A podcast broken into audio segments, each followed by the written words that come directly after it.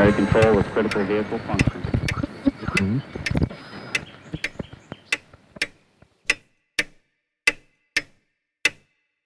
Herzlich willkommen zu Zukunft Denken, Episode 44. Der Titel der heutigen Episode: Was ist Fortschritt? Und vor allen Dingen, wie verändert sich der Begriff von der Neuzeit bis zur heutigen Zeit und ist der Begriff des Fortschritts und die Auseinandersetzung mit Fortschritt wesentlich, um unsere Zukunft positiv zu gestalten? Diese Episode liegt thematisch im Grunde im Herzen des Podcasts. Was ist Fortschritt? Eine Frage, die ich schon in früheren Episoden immer wieder thematisiert habe. Diesmal aber konnte ich mit Philipp Blom einen besonderen Gesprächspartner gewinnen, um einen historischen, kulturellen und technischen Bogen zu schlagen. Philipp Blom ist Historiker und Philosoph, vor allem aber Autor zahlreicher hervorragender Bücher. Er ist einer der wenigen Autoren, deren Bücher ich sozusagen automatisch kaufe, wenn sie erscheinen. Denn ich schätze Philipp Blom als Intellektuellen vor allem auch deshalb, weil es ihm gelingt, mit Geschichte Brücken zu schlagen zwischen Technik, Gesellschaft und Natur und letztendlich unserer Zukunft als Menschheit. Er ist damit nach meiner Ansicht auch ein Generalist im besten Sinne des Wortes. Konkret im Kontext dieser Episode würde ich folgende Bücher von Philipp Blom zur Vertiefung empfehlen. Einerseits der taumelnde Kontinent, Europa von 1900 bis 1914. Im Zuge der Episode wird, glaube ich, klar werden, warum dieses Buch eine durchaus zentrale Rolle spielt. Aber auch böse Philosophen über die Philosophen der Aufklärung, das ist der Beginn, der historische Beginn dieser Episode. Dann die Welt aus den Angeln, eine Geschichte der kleinen Eiszeit von 1570 bis 1700, weil in diesem Buch der Zusammenhang der Entstehung der modernen Welt mit dem Bezug zu klimatischen Überlegungen der Gegenwart hergestellt wird. Und natürlich, was auf dem Spiel steht, ein Buch, in dem Blom viele Fäden, wenn man so möchte, zusammenknüpft. Wir sprechen diese Episode über folgende Themen und Fragen. Ist das, was wir heute erleben, wirklich so neu oder bloß das Auftauchen alter Ereignisse in neuem Gewande? Die aus geschichtlicher Perspektive neue Möglichkeit des Menschen, sich durch eigene Hand auszulöschen und das global, wie gehen wir damit um? Warum haben wir in der westlichen Erzählung die Natur vergessen? Was können wir dagegen tun? Wie ist der Begriff des Fortschritts, und das ist jetzt der Kern, in der Neuzeit entstanden und wie hat er sich über Jahrhunderte gewandelt? Und ebenso wichtig ist eben diese Idee des Fortschritts für eine positive Zukunft der Menschen wesentlich. Wie gehen wir letztlich mit ethischen Dilemmata des Fortschritts um, die wir an allen Ecken und Enden erkennen? Stecken wir vielleicht zwischen Zugzwängen und mangelnder Vorstellungsgabe fest? Was können wir überhaupt noch über unsere Zukunft entscheiden? Und vor allen Dingen, wer kann entscheiden? Welche Rolle können etwa Minderheiten bzw. kleine Gruppen spielen? Zum Schluss weist Philipp Blom nochmal auf einen wesentlichen Gedanken hin. Wir wissen noch nicht, vor was wir gelebt haben werden. Oder, um mit Karl Popper zu sprechen, die Zukunft ist offen. Zu diesem Thema möchte ich noch konkret folgende ältere Episoden empfehlen. Episode 12, wie wir die Zukunft entdeckt und wieder verloren haben. Episode 15, Innovation oder Fortschritt. Episode 21, der Begriff der Natur oder unser Leben im Anthropozän. Episode 29, Fakten oder Geschichten, wie gestalten wir die Zukunft? Und zuletzt Episode 41, intellektuelle Bescheidenheit, was wir von Bertrand Russell und der Eugenik lernen können. Das darum, weil wir in dieser Episode auch über diese Zeit sprechen und auch über diesen Begriff der Eugenik der 20er und natürlich dann auch 30er Jahre. Sollten Sie den Podcast erst entdeckt haben, vielleicht zwei kurze Worte zum Konzept. Erstens, jede Episode steht für sich alleine, aber es gibt einen gewissen thematischen Aufbau. Also es empfiehlt sich durchaus, mit den ersten Episoden zu beginnen. Und zweitens, Sie können den Podcast im Web, auf YouTube, im Podbean Player oder in Spotify hören, aber eigentlich empfehle ich nur die Variante als Podcast in Ihrer Podcast-Anwendung der Wahl, am Smartphone oder am Desktop oder Notebook. Das ist am einfachsten und Sie verpassen dann auch keine der neuen Episoden. Damit genug der einleitenden Worte. Zu Philipp Blom. Hallo Herr Blom, vielen Dank, dass Sie mich zu sich zu Hause eingeladen haben. Sehr gerne. Ich würde ganz gerne mit einer persönlichen Frage beginnen an Sie. Sie sind Historiker, Philosoph, von der Ausbildung kann man vielleicht so sagen. Aber ich habe so den Eindruck, wenn ich Ihr Buch oder Ihre Bücher lese, dass Sie doch so einen Hang zum Generalistentum ein bisschen haben, was ich persönlich für sehr wichtig halte heute. Also auch im Sinne immer, welche Rolle spielt eigentlich Geschichte für die Gesellschaft in der Interaktion mit Kultur, mit Technik, auch mit unserer Zukunft? Da würde ich vielleicht gerne eine Frage weiterreichen, die meine Studenten letztens irgendwie so in einem Text geschrieben haben, nämlich, ist das, was wir heute erleben, wirklich so neu oder bloß das Auftauchen alter Ereignisse in neuem Gewand? Ich würde sagen, beides, seltsamerweise. Also, selbstverständlich ist das meiste, was wir erleben, das Auftauchen alter Probleme im neuen Gewand. Und das ist klar. Wir haben alle Körper, wir werden alle älter. Und das werden wir alle persönlich zum ersten Mal. Aber wir sitzen natürlich auf Generationen von Wissen darüber, was damit passiert. Wir werden alle krank, wir empfinden alle Begehren etc. Das heißt also, obwohl wir desorientiert und arm in unserem eigenen Leben das zum ersten Mal erleben, ist es natürlich die Wiederholung von dem, was milliardenfach schon erlebt wurde. Aber es gibt auch genuin neue Aspekte in diesem Moment. Und um das ganz klar zu sagen, die Möglichkeit unserer eigenen Auslöschung ist etwas Neues. Das ist vielleicht mit der Möglichkeit von Atomkrieg zum ersten Mal gekommen. Aber also, dass wir selber dafür verantwortlich zeigen. Ja, und das ist jetzt durch die Klimakatastrophe. Also die realistische Möglichkeit, dass der Mensch sich selbst abschafft, das ist etwas Neues. Das gab es nicht im Mittelalter, das gab es nicht in der Antike. Da waren Menschen genauso töricht und genauso gierig, wie das heute sind. Aber sie hatten nicht die technologischen Möglichkeiten, das auch umzusetzen. Also das törichte Verhalten hat sich eher im eingegrenzteren Maßstab wiedergespiegelt. Ja, ich meine, von aus einem Dreijährigen mit einem Holzschwert wurde ein Dreijähriger mit einer Kalaschnikow. Mhm. Wir sind, nur weil wir mehr wissenschaftliches Wissen haben, nicht rationaler geworden, nicht weiser geworden, wie wir mit diesem Wissen umgehen sollen. Und das heißt, es ist auch ein sehr gefährlicher Moment. Es ist auch potenziell ein transformativer Moment. Aber in welche Richtung das gehen wird, ist im Moment einfach noch nicht abzusehen. Das kann man nicht, darüber kann man, glaube ich, gar nicht seriös sprechen. Und um nochmal die persönliche Frage zu stellen, war das auch eine Motivation für Sie, sich für mit Geschichte oder das zu machen, was Sie machen? Naja, was Sie gesagt haben als das generalistische Element, ich interessiere mich für Verbindungen. Mhm. Und ich fand es immer sehr unbefriedigend, dass wenn man Kunstgeschichte studiert oder politische Geschichte studiert oder Gesellschaftsgeschichte studiert, dass man gewisse Dinge nicht verstehen kann, wenn man nicht weiß, was Technologiegeschichte darin bedeutet hat, also was für Schlüsseltechnologien, was für soziale und philosophische Effekte die zum Beispiel gehabt haben. Zum Beispiel die Dampfmaschine und die Industrialisierung und wie das die Gesellschaften verändert hat, aber damit natürlich auch die Kultur dieser Gesellschaften, ein aufstrebendes Bürgertum, mhm. Ein ganz anderes Nachdenken über Menschen, der Marxismus, der Kapitalismus etc. Mhm. Das heißt also, es ist mir sehr wichtig, diese Dinge zusammenzusehen. Und das Allerwichtigste ist natürlich, wir haben im Westen menschliche Geschichte ganz ohne die Natur geschrieben. Mhm. Die spielte in unserer Geschichte eigentlich nie eine Rolle. Es war eine Geschichte von Königen und Heerführern und großen Genies. Und dann später, im 20. Jahrhundert, wurde es auch zu einer Geschichte der allgemeinen Bevölkerungen, der Unterdrückten, der Frauen, der etc. Aber es war immer die Geschichte des Menschen, der sozusagen losgelöst und außerhalb der Natur stand. Und zum Beispiel in Klimageschichte haben wir gelernt, wie wenig das der Fall ist. Dass klimatische Veränderungen ganze Zivilisationen entstehen lassen oder zerbrechen können.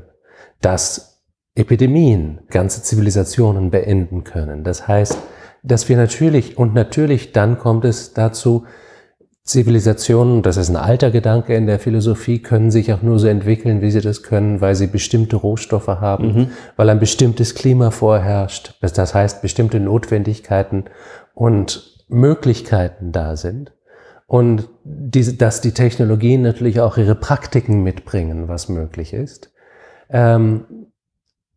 Diese Verbindungen haben mich immer sehr interessiert und deswegen versuche ich immer, geschichtliche Epochen ein bisschen synkretistisch anzusehen, um diese Verbindungen zusammenzuziehen und zu versuchen, auf diese Weise ein bisschen anders vielleicht diesen geschichtlichen Moment zu durchdringen. Ja, mir scheint das ein extrem wichtiger Gedanke zu sein. Wir werden uns ja dann auch gleich ein bisschen in die Geschichte auch der Neuzeit begeben, was mir jetzt dann einfällt, wenn Sie sagen, die Verbindungen herstellen. Der Mensch oder in Europa hat die Geschichte irgendwie ohne die Natur gedacht. Das hat mich jetzt so erinnert an Alexander von Humboldt, der seine Biografie gelesen, wie er in den USA war. Das muss auch irgendwann im 1800 muss gewesen sein. Ne? Ganz früh im 18. Jahrhundert. Genau, im 19. Jahrhundert. Ja. So um diese Wende herum. Und da erzählt er, dass dort quasi eigentlich die Überlegung war, holzen wir doch die Wälder ab, weil die machen ja nur schlechte Luft und bauen wir doch dort was Gescheites hin. Mhm. Also die Idee eigentlich, dass die Natur etwas Ungeordnetes, eigentlich fast Schlampiges oder wir Menschen sind eigentlich die, die gestalten und die die Welt schaffen, ne? Und die Idee, holzen wir doch die Bäume um, wir brauchen sie eh nicht und bauen wir dort was Gescheites hin, sozusagen. Das war irgendwie so offenbar ein Gedankengut, was Andrea Wulf zitiert, das Zeitgenossen aus der Zeit. Und Alexander von Humboldt war vielleicht einer der ersten, der dieses systemische Denken, der so begonnen hat zu verstehen, Moment mal, aber das hängt ja, das Wetter hängt ja mit dem zusammen und die Ökosysteme und so weiter, all diese Dinge. Humboldt war einer der ersten, der das tatsächlich so systematisch propagiert hat und der darauf ganz stark bestanden hat, der übrigens auch soziale Konsequenzen daraus gezogen hat. Also zum Beispiel auch einer der ersten sehr starken Kritiker der Sklaverei und des Kolonialismus oder Einfuhrer. Mhm. Das heißt, dieses Denken, das entspricht sozusagen auf einer gewissen Weise nicht der westlichen Tradition, ja, der westlichen Denktradition. Und das ist gerade im Zusammenhang mit technischem Denken interessant, glaube ich. Also ich glaube, die westliche Tradition geht sehr stark zurück auf einen Satz, der in der Bibel steht, wo Gott Adam und Eva auffordert, macht euch die Erde untertan. Mhm, Und das ist jetzt ein kleiner Exkurs, aber ich finde es einen wichtigen Exkurs. Man muss sich vorstellen, was das bedeutet hat sozusagen in der mythologischen Landschaft der Zeit. Wenn man von Palästina aus zu den Nachbarn geht, nämlich nach Griechenland, dann sieht man, Menschen sind umgeben von Göttern und Dämonen und Geistern und Nymphen und Furien, die alle eigentlich Inkarnationen von Naturkräften sind. Mhm. Das heißt, wenn ich in See stechen will, muss ich Poseidon ein Opfer machen und ihn.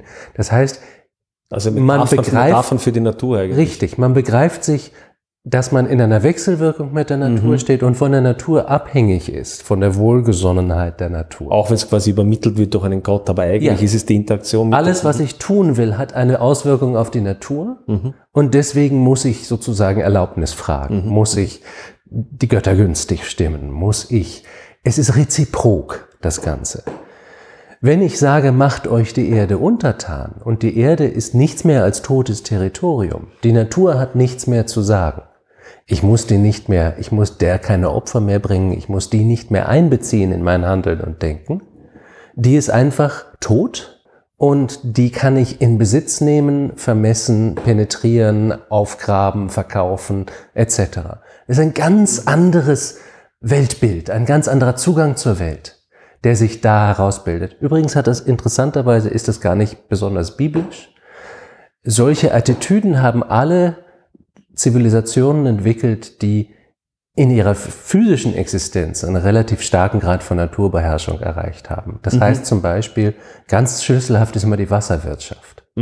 Kanäle graben, Felder bewässern, Gegenden entwässern. Also, und da haben wir von China bis Angkor Wat, bis zu den Mayas, bis nach Babylon etc. Babylon war das erste, wo es auftrat, also das Zweistromland, die verschiedenen Kulturen dort. Da haben wir immer wieder diese Idee der Erhöhung über die Natur. Die Bibel erbt das also eigentlich nur, aber sie drückt es sehr prägnant aus. Und dieser Gedanke der Naturbeherrschung, der wird in der Aufklärung zur Naturbeherrschung durch Wissenschaft und Technik. Aber was sich nicht ändert, ist die Qualität des Verhältnisses zur Natur. Die ist immer noch unterworfen. In der Tat ist ja das ganze westliche Projekt ein Unterwerfungsprojekt. Also man wirft andere Völker, man erobert andere Länder, man nimmt deren Bodenschätze und es ist also das Untertanmachen ist sozusagen der Grundgestus des Ganzen. Ich glaube, wir kommen jetzt an einen Moment, ich meine, hier sprechen wir natürlich eigentlich schon über den Fortschrittsgedanken. Denn der Fortschritt ist der Fortschritt der Beherrschung, der Fortschritt ist der Fortschritt der Unterwerfung, der Natur. Oder dann eben auch, und natürlich werden Kolonialvölker natürlich immer als naturnah konstruiert. Die sind dem Affen näher, als wir das sind. Deswegen können wir diese Beherrschung vornehmen, etc. Wir kommen jetzt an einen Punkt, wo sich diese Logik endgültig gegen uns gekehrt hat. Wir begreifen zum Beispiel auch mit der Covid-Epidemie, dass wir nicht über der Natur stehen und außerhalb, dass wir ein biologischer Organismus sind, der nicht anderen Regeln gehorcht. Und wir sehen mit der Klimakatastrophe, dass eben unser ganzer technologischer Fortschritt ganz einfach Nebenwirkungen hat. Unerwünschte Nebenwirkungen. Und dass die anfangen, uns zu überwältigen. Das heißt, wir leben eigentlich am Punkt vom Ende von 3000 Jahren Kulturgeschichte.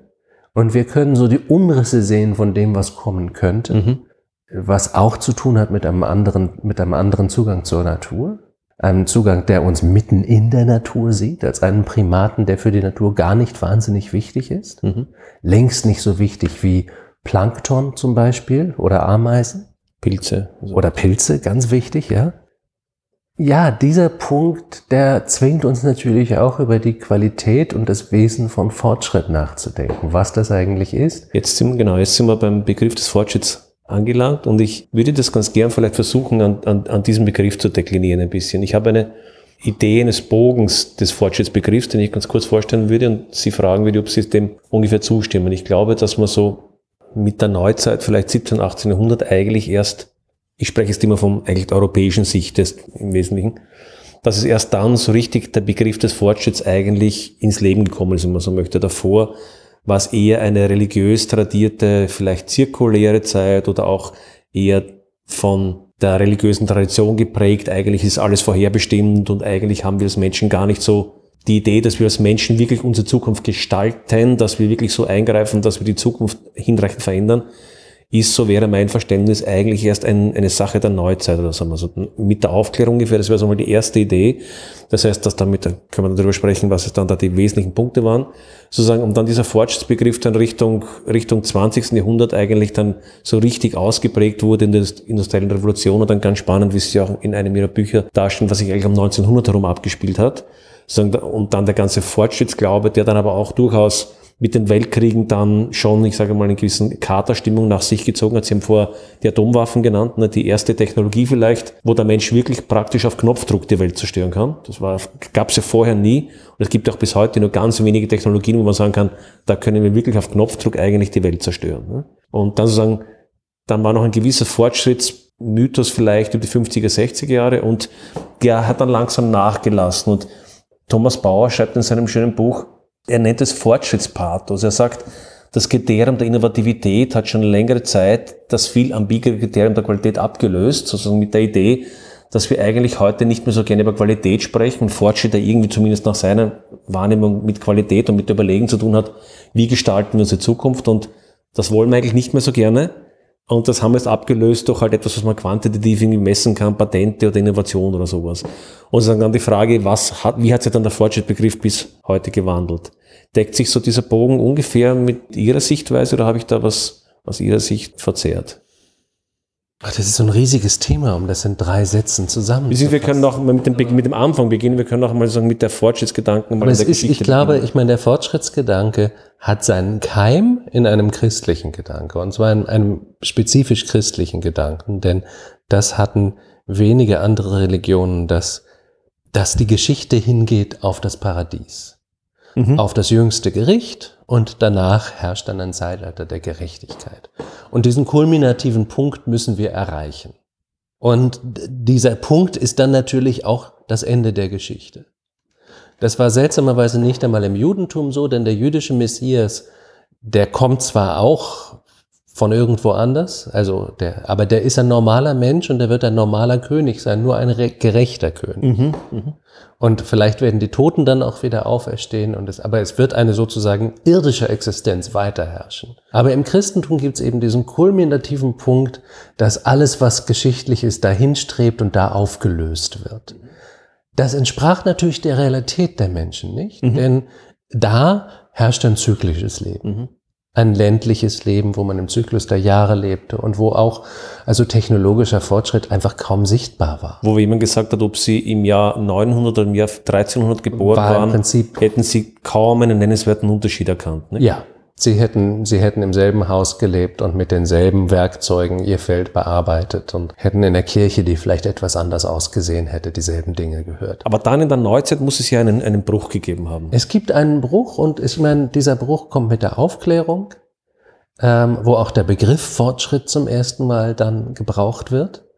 Und ich glaube, der kommt aber auch, und das ist eine Beobachtung von Robert Darnton, die ich gar nicht war, das ist eine Beobachtung von Peter Gay, 2 große Aufklärungshistoriker, die ich für sehr bestechend halte, nämlich tatsächlich die Tatsache, dass in der Mitte des 18. Jahrhunderts wurde es zum ersten Mal möglich, tatsächlich Naturgesetze zu verstehen und zu manipulieren und etwas zu ändern.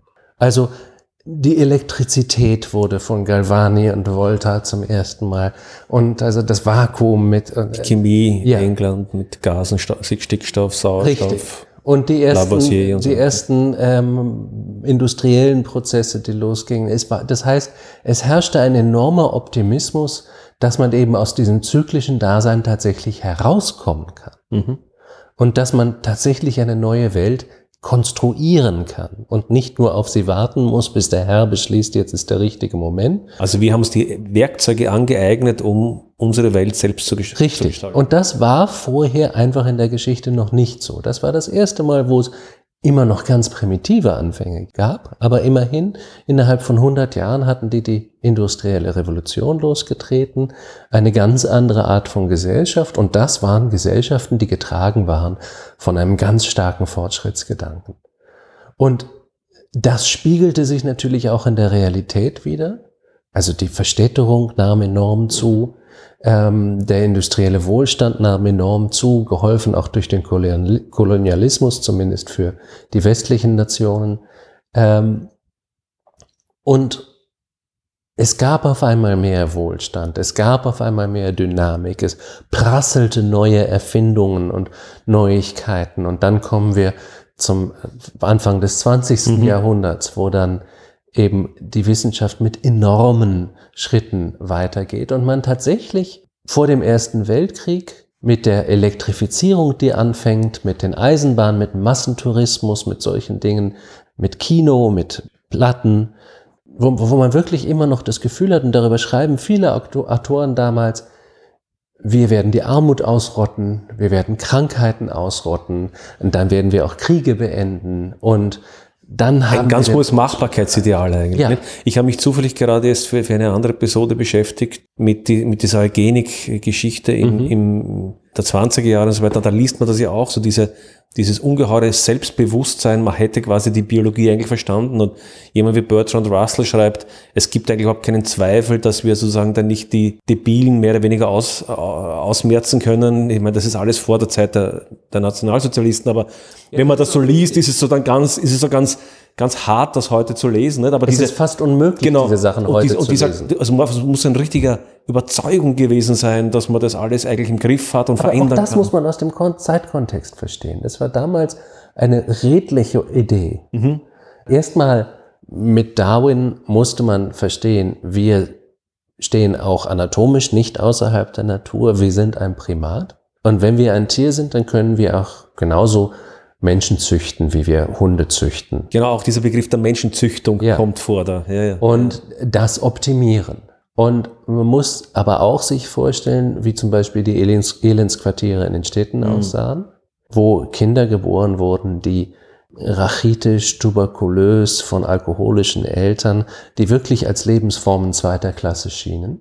Und es war durchaus auch eine progressive Agenda zu sagen, das müssen wir beenden und wir müssen also, aber es war natürlich vor den Nazi-Experimenten und mit den Nazi-Experimenten wurde so ein Denken dann wirklich unmöglich, obwohl es jetzt mit in wandelnder Form in Wahrheit wiederkommt. Biological Engineering, mit Genetic Engineering natürlich wiederkommt. Ja, und auch sogar noch auf abstrakterer Ebene, wenn ich denke an die Singularisten, die Transhumanisten. Ja, auch das. Ist es in Wahrheit ja auch eine Idee des... Aber das sind auch Gedanken, die nie weggehen.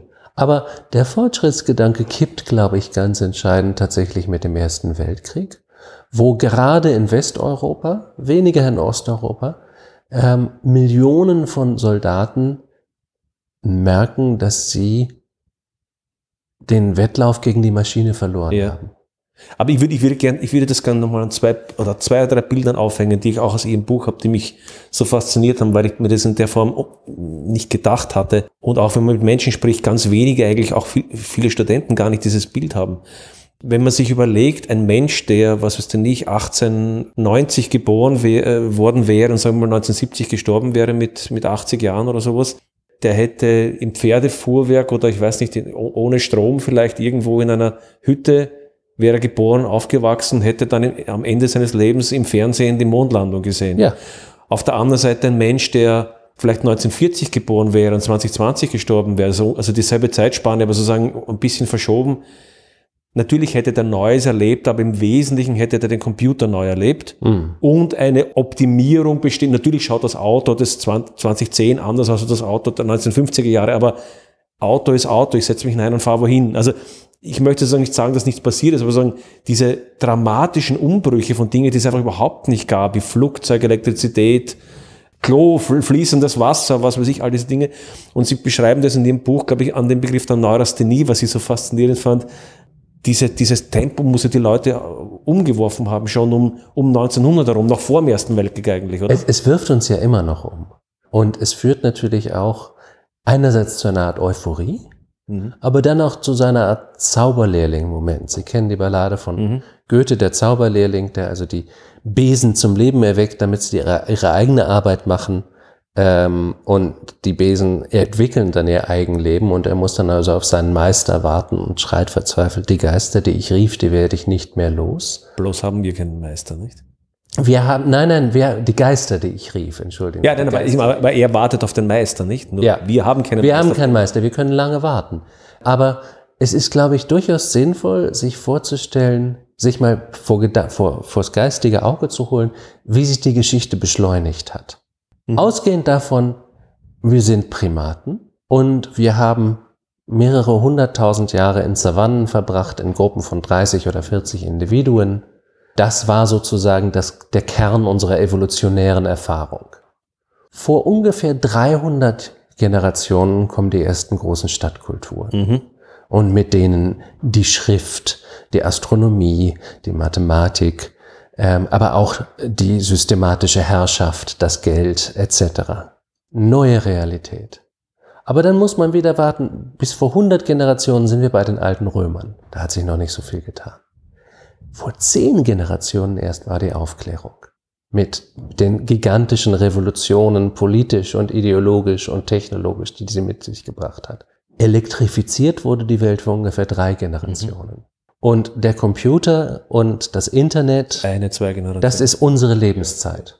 Ich habe in meiner Schulzeit noch keine Computer benutzt. Ich wusste, also es gab sie, aber es gab sie noch nicht in der Breite. Wir haben Coden gelernt von unserem Mathematiklehrer auf der Tafel, also mit Kreide.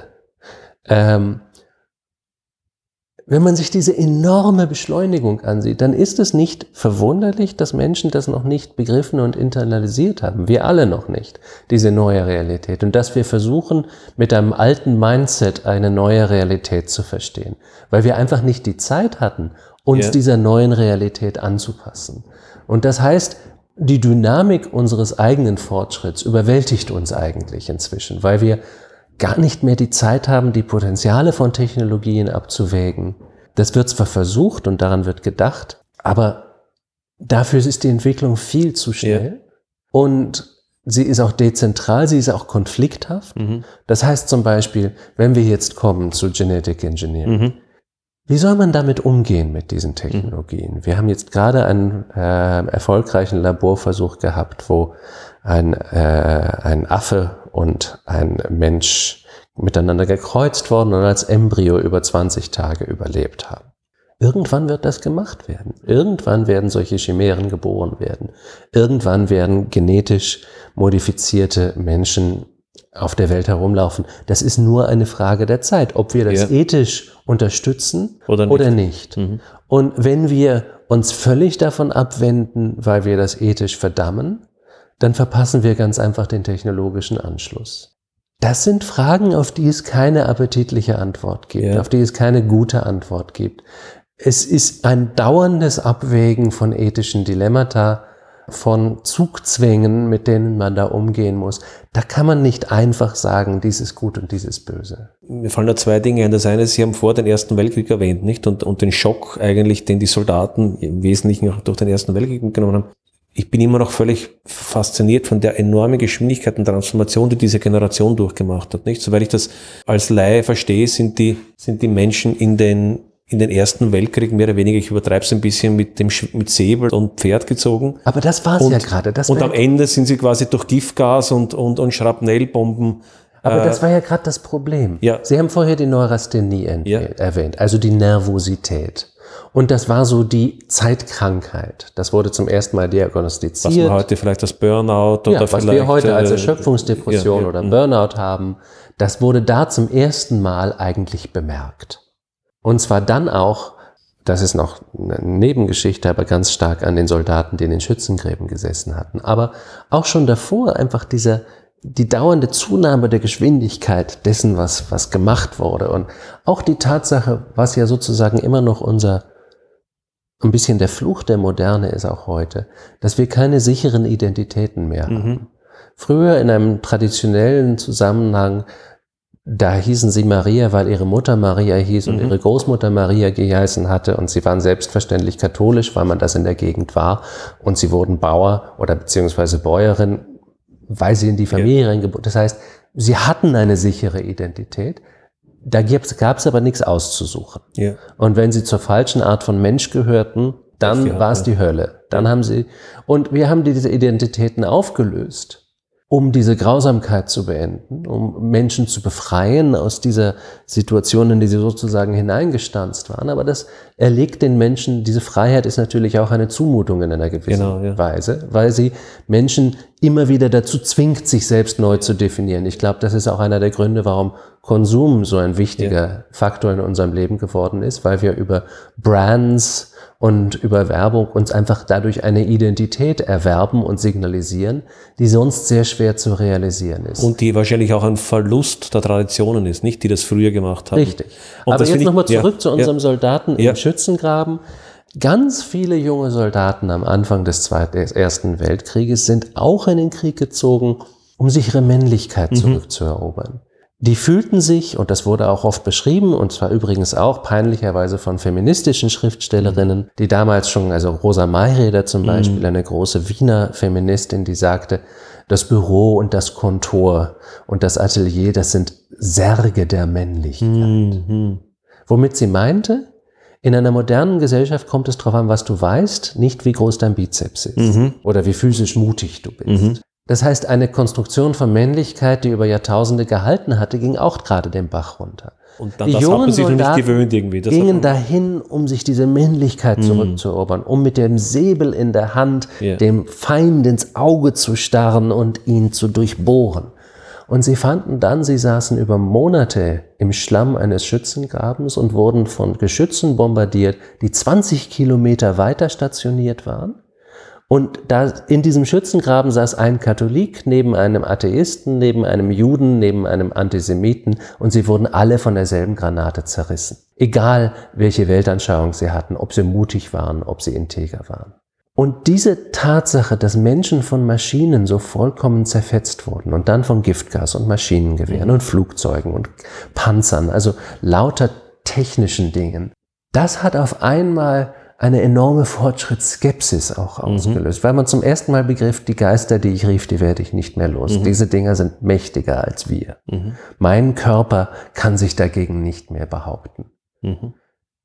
Und diese Fortschrittsskepsis, die begleitet uns seitdem sehr stark. Es gibt immer wieder Momente, wo auch gerade wieder transformative Technologien natürlich eine Fortschrittseuphorie auslösen. Und dann gibt's diesen ganz ambivalenten Moment nach dem Zweiten Weltkrieg, wo man einerseits sieht, wirklich die absolute Fratze des Fortschritts. Ich meine, Auschwitz war eine Todesfabrik, die sehr effizient funktioniert hat, die aber nach industriellen Prinzipien organisiert war, wo die Fahrpläne der Eisenbahnen hervorragend funktionierten etc. Das heißt, das war wirklich das böse Gesicht der Moderne, was sich da zeigte und des Fortschritts.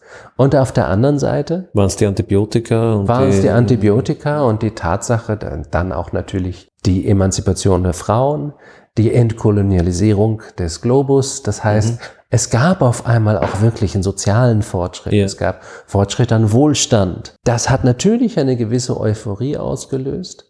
Aber ich glaube, diese Euphorie ist nie wieder so einfach, so simpel gewesen, wie sie das vor dem Ersten Weltkrieg sein konnte.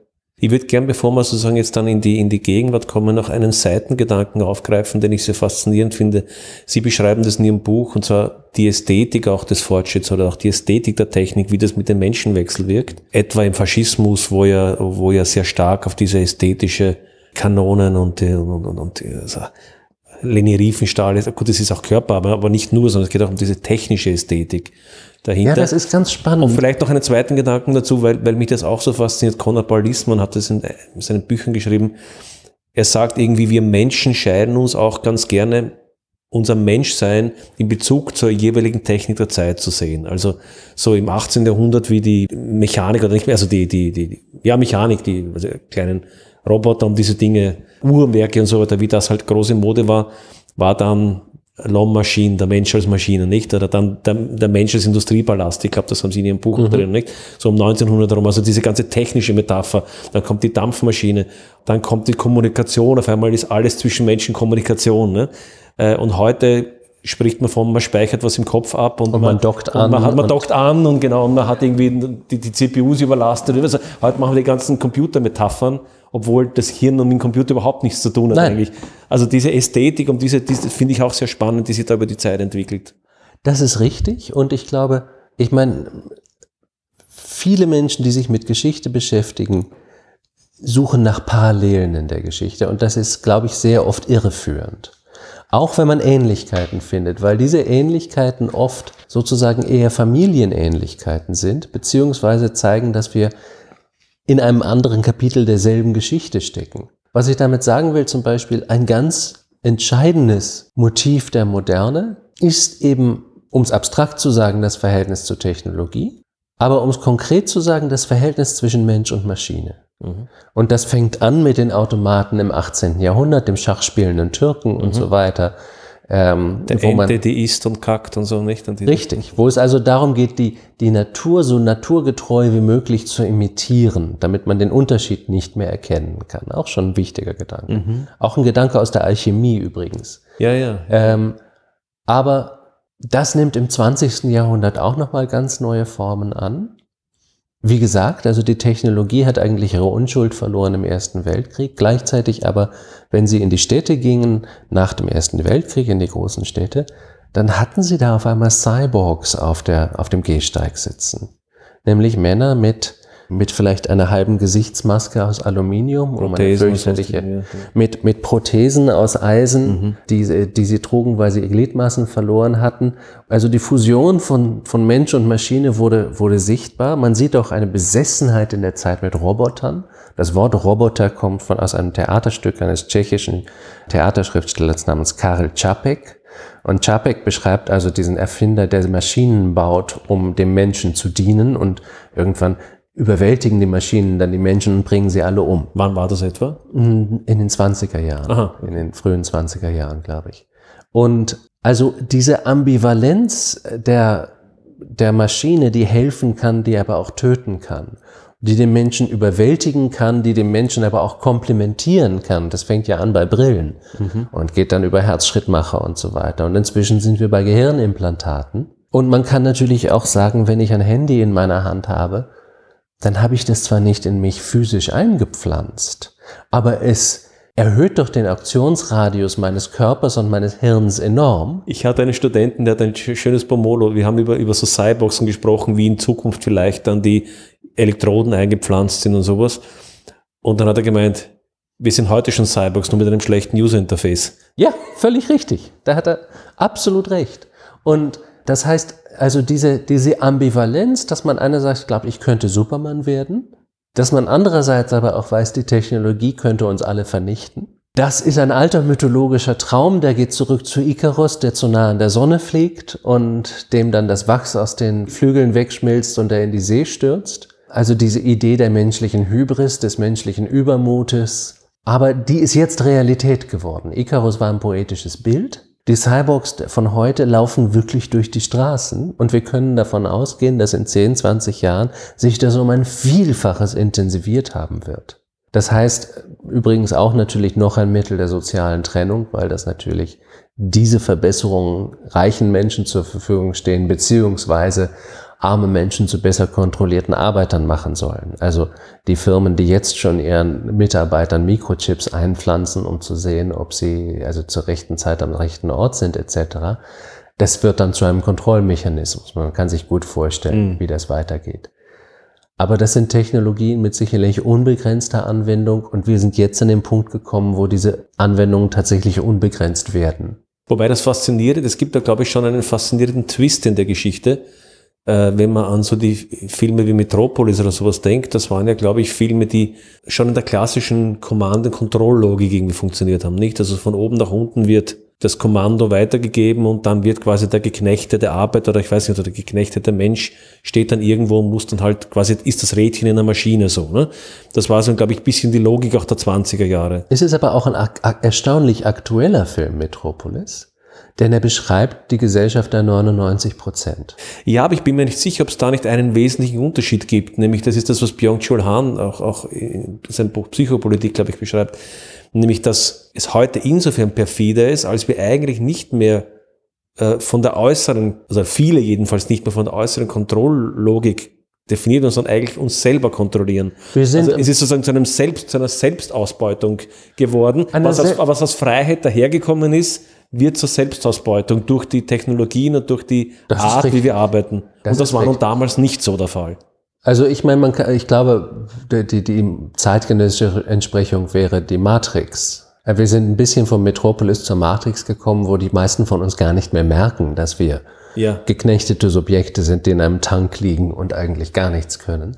Aber gleichzeitig, um Ihren Gedanken weiter aufzugreifen, es ist natürlich auch eine gewisse Perfidie der kapitalistischen Logik, dass man sagt Kindern, du kannst alles schaffen und wenn du es nur genug willst, dann kannst du jeden deiner Träume verwirklichen.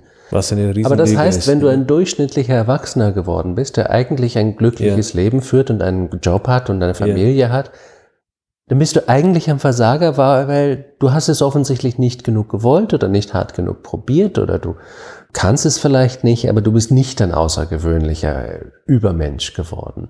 Also diese Logik ist ja nicht nur eine Logik von Befreiung, du kannst tun, was du willst, sondern wenn du es nicht getan hast, verdammt nochmal, dann bist du auch ein Versager. Ja, es ist lustig, diese 100, 150 Jahre haben eigentlich zwei doch gegenseitige Strömungen auf eigenartige Weise verwoben. Das eine ist, was Sie gesagt haben, der Begriff der Freiheit. Also wir haben die Menschen doch befreit. Ich bin nicht mehr gezwungen, das zu machen, was mein Vater gemacht hat. Gleichzeitig aber was ich glaube, was viel nicht klar ist, ist, dass Freiheit etwas kostet und kostet im Sinne von psychologisch kostet. Ich muss mich plötzlich mit mir auseinandersetzen.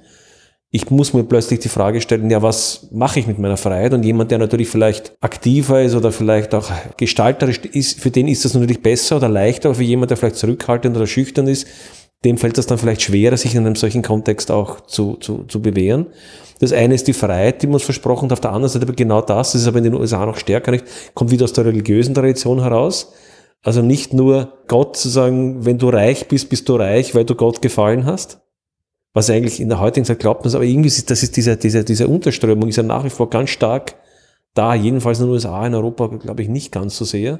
Und wie Sie sagen, dann wenn du es nicht geschafft hast, wenn du vielleicht mit 30 stirbst oder sowas an Krebs stirbst, dann stirbst du nicht, sondern du bist auch noch ein Versager, weil Gott dich irgendwie quasi nicht, weil du Gott nicht gefallen hast. Und ich weiß es nicht. Also dann muss sich die Familie vielleicht auch noch für dich genieren, weil du eben nichts geschafft hast. Ich glaube, im Fall von Krankheit ist das nicht so wichtig. Aber ich meine, diese Freiheit ist natürlich eine illusorische. Wenn wir können jetzt eine philosophische Diskussion über Freiheit haben, ist es auch ein schwieriger Begriff.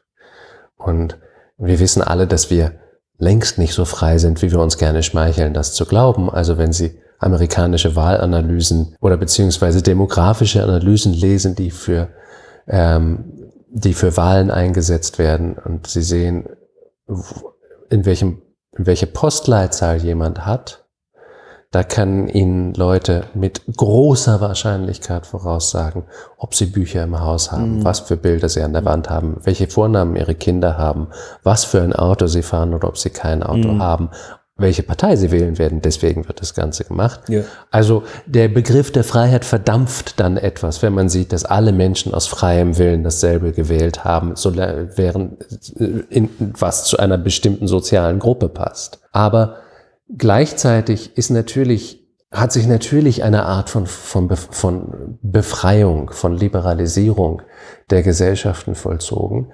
Das Tückische ist, wir können eigentlich nicht psychologisch ohne Strukturen leben. Und wenn uns diese Strukturen nicht mehr imponiert werden von oben, dann ist es nicht immer leicht, sie sich selbst zu bauen. Und deswegen nimmt man sie dann natürlich umso gieriger sozusagen aus der Umgebung, aus dem, was einem angeboten wird. Und das wird uns in unseren Gesellschaften hauptsächlich durch Konsum angeboten. Deswegen ist unsere eigentliche Sklaverei die Lohnsklaverei. Da hört dann unsere Freiheit wirklich, da hört der Spaß wirklich auf. Sie können machen, was sie wollen, sie können sich das komischste T-Shirt anziehen, was sie kaufen können, aber wenn sie ihr Geld nicht verdienen und die Miete nicht zahlen können, dann hört sich der Spaß auf. Das heißt, wenn wir über Freiheit in der Gesellschaft reden wollen, dann wäre es wirklich der Moment, über ein bedingungsloses Grundeinkommen zu sprechen, was Menschen einen viel höheren Grad an persönlicher Freiheit ermöglichen würde, weil sie einfach von dieser Lohnsklaverei gelöst wären. Natürlich wollen Menschen mehr verdienen als, was weiß ich, 900, 1100 Euro, die sie kriegen würden. Aber die Tatsache, dass es nicht mehr die Frage ist zwischen das, was der David Graeber Bullshit-Jobs nennt, das heißt, eine Arbeit zu tun, die er nicht erfüllt und von der man weiß, dass sie erstens überflüssig und zweitens vielleicht sogar schädlich ist, sondern sagen zu können, die Arbeit, die ich machen will, von der möchte ich auch, dass sie sinnvoll ist. Für mich und für andere etc.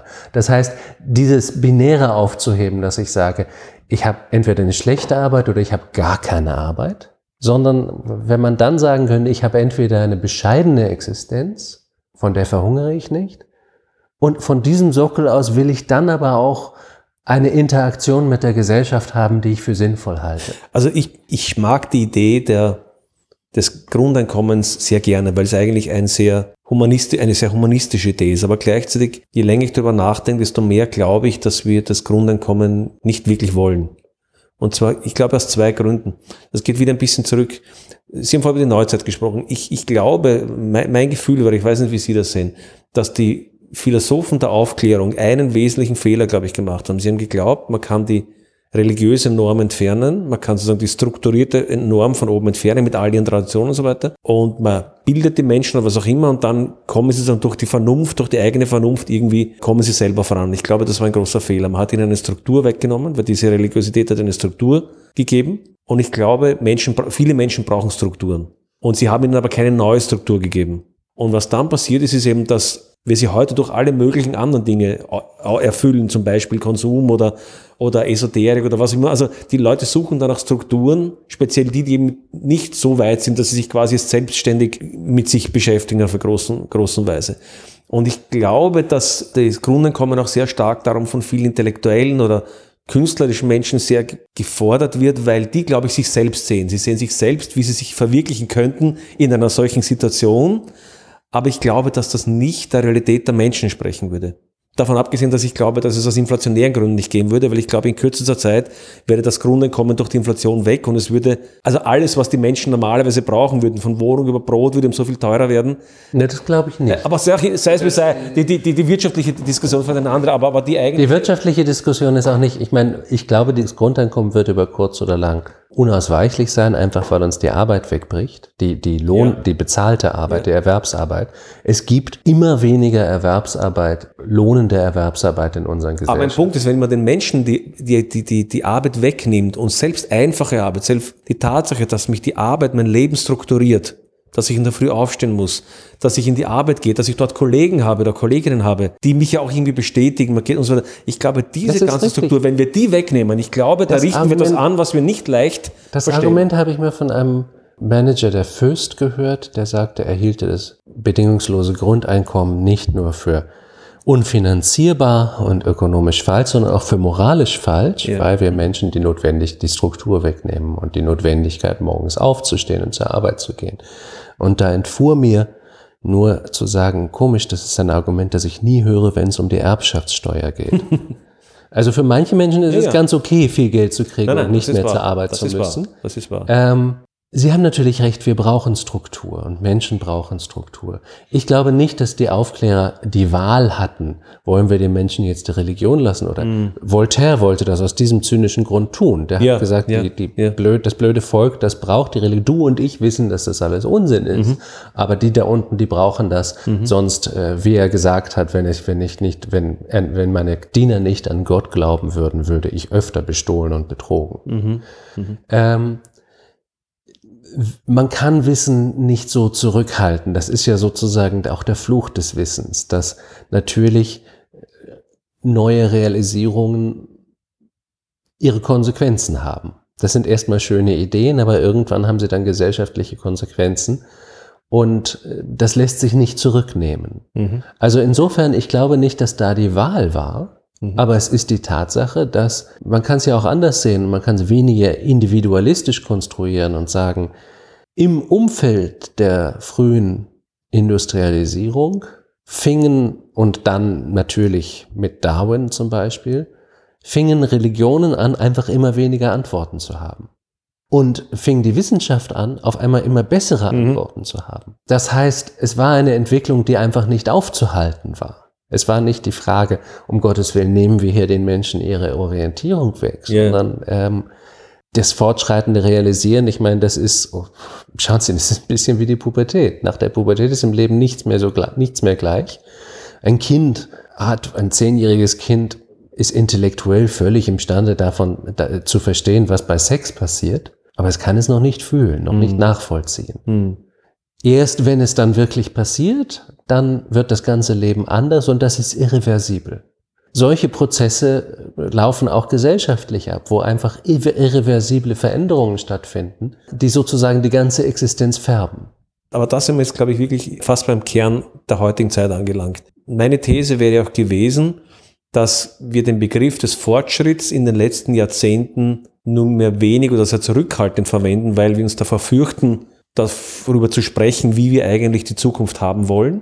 Und wir verlieren uns dann, das wäre meine These, in so Gequassel von Innovation und so Sachen, wo aber eigentlich niemand so richtig jetzt sich hinterfragt, okay, wollen wir das, wie soll das weitergehen, wie wollen wir leben in 10 Jahren, in 20 Jahren und so weiter. Also wir drücken uns um die qualitative Diskussion, wäre meine These.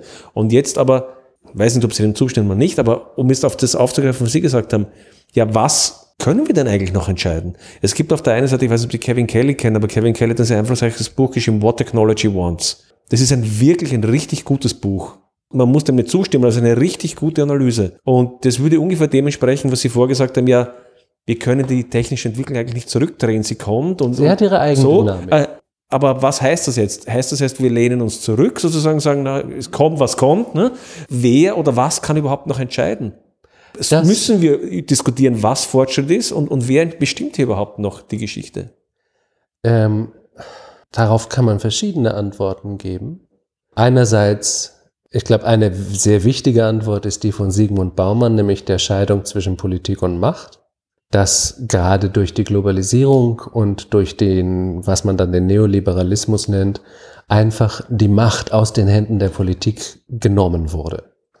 Ein Staat heute kann sich nicht entscheiden, kann nicht beschließen, was seine eigene Währung wert ist, was seine eigenen Pensionsfonds wert sind, kann seine Steuerbasis nicht kontrollieren, weil große Firmen einfach abwandern können mit ihren Fabriken, wenn die Steuern angehoben oder die Strukturen verändert werden. Staaten können nur noch sehr wenig kontrollieren und Kooperationen können dementsprechend inzwischen wesentlich mehr, wenn sie sich sehen, zum Beispiel was Firmen wie Facebook oder Google oder Apple für eine Macht über unser Leben haben. Was sie über uns wissen, aber auch wie sie zum Beispiel unsere Entscheidungsstrukturen beeinflussen. Das sieht man bei Apple ganz faszinierend. Ich hatte früher Microsoft-Computer und sprechen wir von vor, 15, 20 Jahren. Und da gab es damals unendlich viele Optionen, die man sich customisieren konnte. Apple macht das nicht. Apple bietet Ihnen eine gute Möglichkeit. Und dann können Sie vielleicht hier und da noch eine Farbe verändern. Aber Apple entscheidet für Sie, was Sie wollen. Das war auch immer die Idee von Steve Jobs. Steve Jobs hat gesagt, wir fragen die Leute nicht, was sie wollen, weil sie wissen sowieso nicht. Richtig. Sondern wir sagen, was die Leute wollen. Und es involviert Sie einfach in Entscheidungsstrukturen, die Sie nicht gemacht haben. Und wo Sie der Logik des Dings folgen müssen und diese Logik nicht selbst diktieren können. Genau. Und das ist eine wichtige Veränderung. Und wie Sie sagen, die Metaphern verändern sich zum Beispiel auch damit. Aber es ist auch einfach ein neuer Schritt im Verhältnis zwischen Mensch und Maschine. Yeah. Dass die Maschinen zum Beispiel viel stärker als früher beeinflussen, wie wir die Welt sehen. Was für Vorschläge der Algorithmus ausspuckt, wenn wir auf YouTube gehen, was uns gezeigt wird und was priorisiert wird und was einfach zu finden ist. Und für jeden Menschen anders natürlich. Und für jeden Menschen subtil anders. Und auch, und das ist, glaube ich, auch wichtig, von Menschen nicht, von keinem Menschen mehr kontrolliert. Unverstanden. Und verstanden. Große Computersysteme, das werden Ihre Studenten besser wissen als ich, programmieren sich zum Teil selbst, konstruieren sich zum Teil selbst, und da gibt es keinen Ingenieur und keine Ingenieurin mehr, die weiß, was da eigentlich passiert. Dann wiederhole ich die Frage, wer entscheidet dann eigentlich? Ich meine, Sie haben Sigmund Baumann erwähnt. Ne? Sigmund Baumann hat auch den Begriff der Retropie gebracht, in der Idee, dass wir, wenn ich ihn richtig verstanden habe, dass viele Menschen heute eigentlich gar keine positive Idee mehr der Zukunft haben, oder gar keine hoffnungsvolle, sagen wir mal, vielleicht der Zukunft haben, und dass wir eigentlich realistisch. Die Idee Retropie heißt dann nach Baumann, so wenn ich es richtig verstehe, wir nehmen uns irgendein Zeitalter der Vergangenheit, der 50er, 60er Jahre oder was auch immer, mir ist da irgendwie, weiß nicht, ideal erscheint, das und machen uns dann eine Utopie einer Zeit, die so nie war, und glauben, dass wir dort wieder hinkommen könnten. Nicht? Weil wir eigentlich nicht den Mut haben oder nicht auch die Hoffnung vielleicht nicht haben, zu glauben, dass es besser werden könnte. Ist doch schrecklich eigentlich, oder? Es ist schrecklich, aber es ist einmal ein bisschen, wie Sie vorher gesagt haben, eine Katerstimmung nach einer enormen Fortschrittseuphorie, von der wir jetzt begreifen müssen, dass dieser Fortschritt einfach nicht moralisch nur positiv ist, und sondern ganz einfach, schauen Sie, es ist Physik, es ist die Verdrängungsmasse eines großen Körpers, der sich durch Wasser bewegt. Das heißt, wenn der nach vorne fährt, dann verdrängt er sehr viel Wasser zu den Seiten. Und je mächtiger er ist, desto mehr Wasser wird verdrängt, desto mehr Dinge werden in Strömung versetzt und werden verändert. Und, heißt das, dass der Fortschritt des einen immer der Nachteil des anderen ist? Nicht immer der Nachteil des anderen, aber wenn Sie zum Beispiel sehen, dass selbstverständlich der Fortschritt Europas und Amerikas nicht möglich gewesen wäre, erst ohne einen sehr brutalen Imperialismus und Kolonialismus. Indien war ein reiches, wohlhabendes Land und übrigens der größte Markt der Erde, der größte Wirtschaftsraum der Erde im frühen 18. Jahrhundert, bevor die Engländer ankamen, und dann haben sie dieses Land wirklich blind gestohlen. Es kostete zweimal mehr, eine Meile Eisenbahnstrecke zu legen in Indien, als es in England kostete, und das war nicht, weil in Indien die Arbeit teurer war, sondern weil die englischen Anteilsaktionäre... Also das abgeschöpft haben. Ja, das abgeschöpft haben.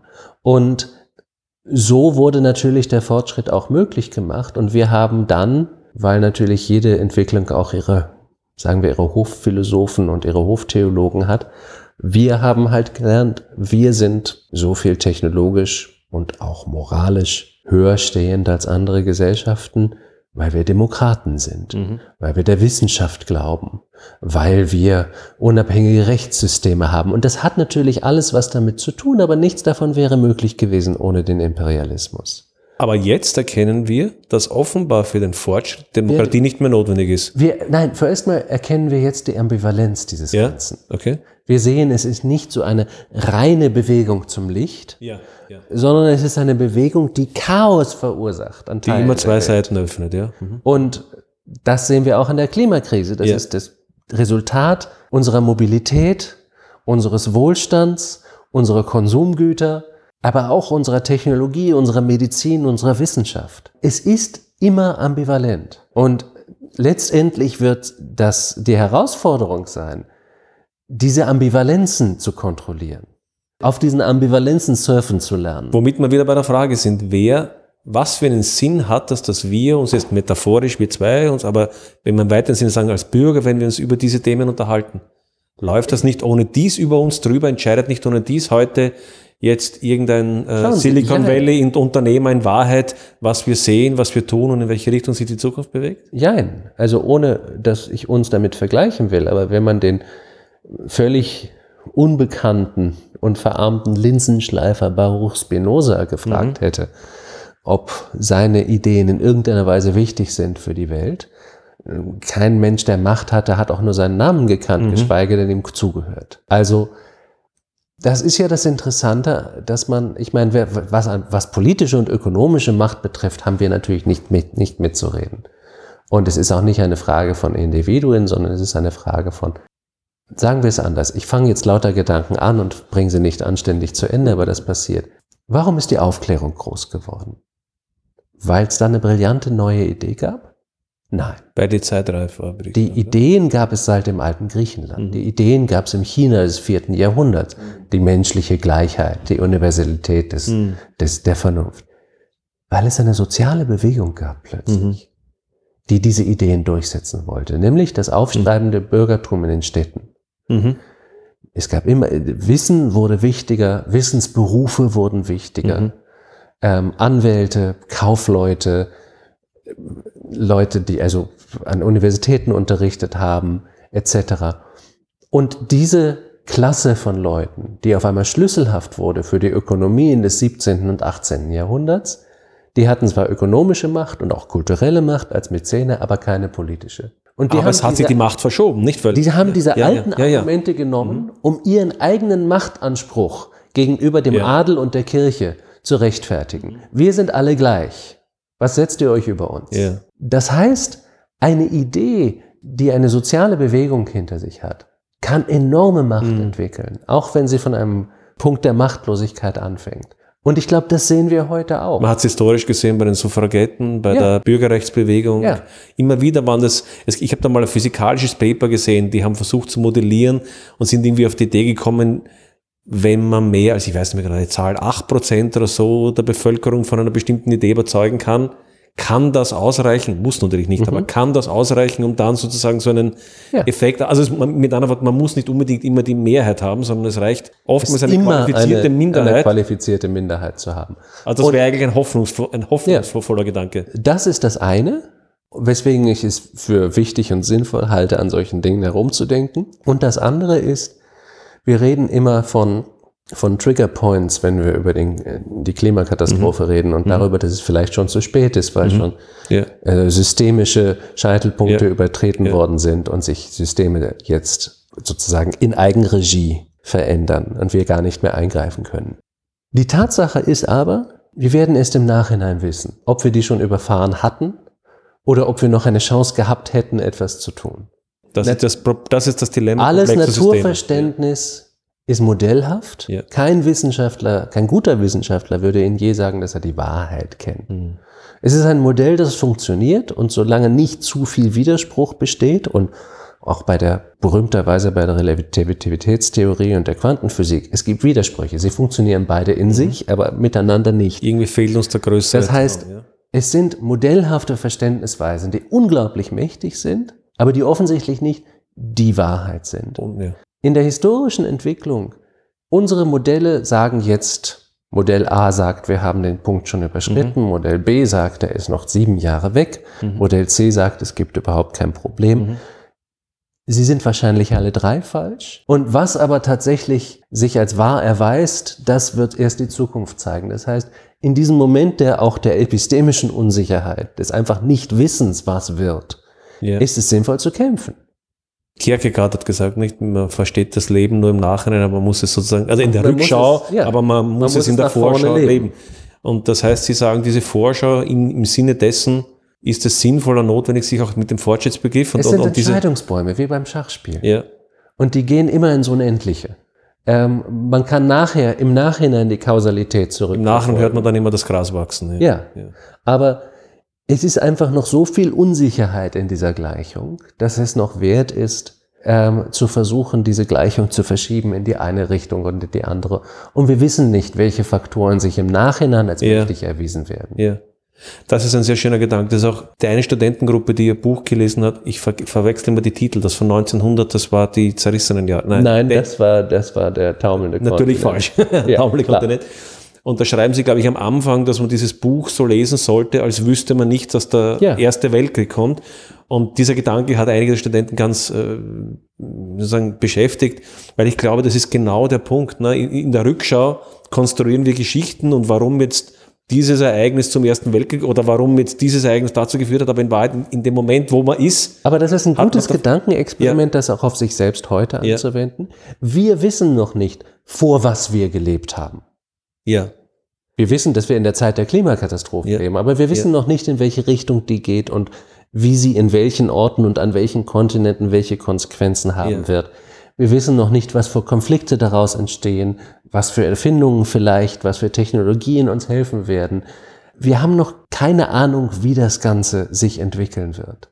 Und das ist ein wichtiger Moment, weil wir, genau wie die Menschen vor dem Ersten Weltkrieg, die wussten nicht, dass sie die Menschen vor dem Ersten Weltkrieg waren. Mhm. Und wenn sie im Mai 1914 jemand im Café Landmann gefragt hätten, wer seinen Sommer verbringt, dann hätte er ihnen sicherlich nicht erzählt, dass er in den Schützengraben hüpfen wird. Das ist für mich ein ganz wichtiger Gedanke und man kann natürlich noch einen Schritt weitergehen und man kann sich vorstellen, meine fiktiven Enkel, ihre Enkel oder die Kinder ihrer Studenten, was werden die über unsere Zeit heute sagen, wenn sie erwachsen sind? Das ist eine ganz wichtige Frage und auch eine trügerische Frage, denn genauso wie jede Gruppe in sich rassistisch ist, weil jede Gruppe glaubt von sich implizit, sie sei die Beste. Das kann man unterschiedlich konstruieren, aber ob das ein Dorf ist oder ob das ein Fußballverein ist oder eine Familie eigentlich. Wir glauben immer, dass wir... Die innere Kohärenz ist immer irgendwie eine Abgrenzung gegen außen. Und deswegen glauben wir natürlich auch, dass wir sozusagen an einem Ergebnispunkt der Geschichte stehen, der ein Höhepunkt ist. Und wir begreifen nicht, dass wir nur an einem Punkt eines enormen Prozesses stehen, eines Weges, der sich übrigens wahnsinnig schnell weiter galoppiert. Aber ja, was wird man über uns in der Zukunft denken? Was wird man über solche Dinge denken wie industrielle Massentierhaltung, über Gefängnisse? Mhm. Was wird man über Autoverkehr denken? Was wird man über die ökonomische Versklavung ganzer Nationen denken, von reichen Nationen heute? Was wird man über Fleischkonsum denken, wenn man einen neuen Naturbegriff entwickelt hat, der sieht, dass wir nicht außerhalb der Natur stehen und dass wir, ich weiß nicht, 95% unserer DNA mit Rindern teilen, 98,5% mit Schimpansen. Das heißt, das, was uns heute am selbstverständlichsten ist, das könnte das Bizarre und Groteske an unserer Gesellschaft sein, was die Zukunft wahrnimmt. Aber in dem Gedankenexperiment, das Sie jetzt machen mit der Frage, wie denn die hypothetischen Enkel über uns denken würden, implizieren Sie, dass es diese Enkel geben wird und die auch in einer Welt leben, wo sie sich solche Gedanken überhaupt noch machen können? Naja, erstmal für ein Gedankenexperiment darf man das. Und im Übrigen, ich glaube, deren große Frage würde sein, aber die wussten doch, was passierte mit dem Klima und warum haben die denn nichts gemacht? Warum sind die sehenden Auges in diese Katastrophe gerannt? Aber selbstverständlich. Ich meine, Sie und ich können nicht sagen, wie die Erde in 50 Jahren für Menschen aussieht, aber ich gehe mal davon aus, dass es noch Menschen gibt und dass es auch komplexe Gesellschaften noch gibt, die aber auf einem ganz anderen Wohlstandsniveau und mit viel größeren Herausforderungen, unmittelbareren Herausforderungen leben. Also es wird sicherlich Konflikte geben, gewaltsame Konflikte um Wasser, um landwirtschaftlich bewirtschaftbares Gebiet. Es wird enorme Fluchtbewegungen geben, etc. Das ist jetzt schon abzusehen. Also zum Beispiel der Getreidegürtel, das heißt die Gegenden, in denen Getreide angebaut werden kann weltweit, der bewegt sich im Moment 30 Kilometer pro Jahr weit weg vom Äquator. Und wenn man sich vorstellt, was das bedeutet für gigantische Bevölkerungen, die da leben und die davon leben, die das in 30 Jahren nicht mehr können, weil das verödet ist und verkarstet ist, was übrigens auch in Österreich passieren könnte, dass Österreich auf einmal fast ganz von Importen abhängig ist für seine Nahrungsmittelversorgung. Dann sieht man, was da für dramatische Potenziale zukommen auf diese Gesellschaften. Aber wie gesagt, ich glaube, die Gemengelage ist einfach zu komplex, als dass man sagen könnte, da geht's hin. Zumal sie auch, glaube ich, sehr lokal unterschiedlich sein wird. Und jede Entscheidung Seiteneffekte hat, die wir einfach gar nicht vorhersagen können. Ja. Aber trotz alledem würden Sie dem zustimmen, wenn man sagt, eine Gesellschaft, die nicht mehr über ihre Zukunft nachdenken möchte oder die ohne Hoffnung in die Zukunft geht, hat eigentlich keine? Ich glaube, solche eine Gesellschaft hat keine Zukunft und sie wird auch sozusagen von innen verfaulen. Und ich glaube, das sehen wir jetzt in unseren Demokratien. Und das finde ich auch verständlich, denn ich habe mal einen Vortrag gehalten vor sehr reichen Schweizern, lauter Mäzene, Industrialisten und ich habe die gefragt, Wer von Ihnen glaubt, dass das Wirtschaftssystem, das wir im Moment haben, in 30 Jahren noch so funktionieren kann? Nicht eine Hand zeigte sich. Das hat Hans-Joachim Schellenhuber die Omega-Phase genannt, wo er sagt, also wenn es mit einer Firma schlecht geht, dann ist das Dümmste, was man machen kann, alles zu intensivieren. Also mehr zu produzieren oder billiger zu produzieren und alle Margen zu drücken und nach billigeren Rohstoffen zu suchen. Und denn wenn es nicht funktioniert, dann ist wahrscheinlich die Struktur falsch oder niemand will das Produkt mehr. Oder das heißt, es geht darum, wirklich dann umzudenken. Und ich glaube, wir befinden uns gesellschaftlich gerade in einer Omega-Phase, dass wir intensivieren, was wir tun, dass wir zum Beispiel auch versuchen, durch technologische Lösungen den Klimawandel zu überlisten. Ja. Nein, der Klimawandel wird sich nur durch einen Lebenswandel irgendwie erträglich gestalten. Das ist ein so menschliches Problem. Jared Diamond beschreibt das in seinem Buch Kollaps so schön. Er sagt das sinngemäß, wir Menschen neigen dazu, in einer Krise die Dinge zu tun, die in der Vergangenheit funktioniert haben. Mhm. Und wenn sie nicht funktionieren, nicht zu überlegen, was man, sondern sie immer intensiver versuchen. Ja. Also genau wir Wirtschaftswachstum, wir drehen noch weiter, obwohl es nicht, das Mittel der Vergangenheit offenbar nicht mehr geht, kommen wir nur ganz schwer zu der Idee, Moment mal. Und wir neigen auch stark zum magischen Denken. Genau, ja. Wir sehen dann eben die Grenzen des Wachstums erreicht, weil Wachstum immer mehr Rohstoffe verlangt und Rohstoffe produzieren immer mehr Abfall und das ist ein Prozess, der uns buchstäblich erstickt. Mhm. Aber dann sehen wir, dass die Fortführung des Wirtschaftswachstums im Digitalen. Und alle Menschen springen auf einmal auf Bitcoin, dieses wunderbare Investmentobjekt, was man ja nicht Geld nennen kann, zumal keine Zentralbank dahinter steht, kein Staat dahinter steht, kein Bruttosozialprodukt dahinter steht, sondern es ist ein reines Spekulationsobjekt. Vergessen dabei, dass Bitcoin, glaube ich, inzwischen so viel Elektrizität verschlingt wie Argentinien. Und dass das alles dreckige Braunkohle ist auf irgendwelchen Servern in Kirgisistan. Das heißt natürlich, dass es nicht abgelöst ist, dass wir hier nicht eine neue magische Formel für den immateriellen Fortschritt gefunden haben, der uns alle noch reicher macht, sondern dass wir in derselben Logik hängen, wie wir immer gehangen sind. Yeah. Die werden wir nicht aushebeln können. Es bleibt komplex, aber es darf nicht hoffnungslos sein. Was heißt, es darf nicht hoffnungslos sein? Lassen Sie mich Ihnen ein frivoles Beispiel geben.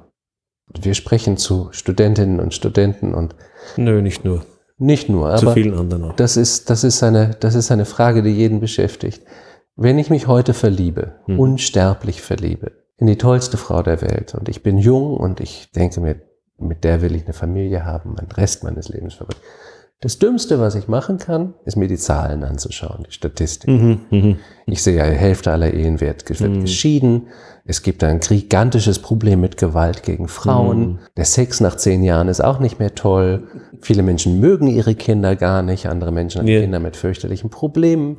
Kinder verkrüppeln dann sowieso ökonomisch und kosten 200.000 €, bis sie erwachsen sind. Und dann wollen sie nicht mehr mit einem sprechen. Und warum soll man sich das antun? Weil man magisch denkend weiß, ja, aber für uns wird es anders. Wir werden es schaffen. Und hier kommt das Seltsame. Nur weil man so kontrafaktisch denkt, gibt man der Welt eine Chance, dass man tatsächlich so glücklich werden kann. Wenn man sich nur die Zahlen anschaut und sagt, man statistisch gesehen lohnt sich das eigentlich nicht. Weißt du, es war schön gestern Abend, aber das war's. Aber weil man sich da rein investiert, gehört man vielleicht zu der Hälfte der Leute, die sich scheiden lassen. Aber vielleicht eben auch nicht. Vielleicht gehört man zur anderen Hälfte. Vielleicht kann man dieses Leben glücklich gestalten und realisieren. Ich glaube, das ist ein bisschen die Situation, in der wir heute stecken. Alle Zahlen, alle Statistiken, alle Studien, die wir uns anschauen, sind schwarz oder schwärzer. Und es gibt immer wieder kleine Lichtblicke, neue Technologien etc., die vielleicht etwas anderes zumindest möglich erscheinen lassen, aber die wirtschaftliche Entwicklung, die Entwicklung des Rohstoffverbrauchs, das Abschmelzen von Gletschern, die Tatsache, dass pro Minute 30 Fußballfelder Regenwald gerodet werden weltweit, das sind alles verheerende Zahlen. Wenn wir uns die ansehen, dann können wir uns zurücklehnen und noch ein Glas Wein trinken. Wir können aber auch sagen, vielleicht können wir es trotzdem schaffen. Und ehrlich gesagt, ich fühle mich noch zu jung, um mich ganz dem Wein hinzugeben. Lieber Blom, vielen Dank fürs Gespräch. Danke Ihnen.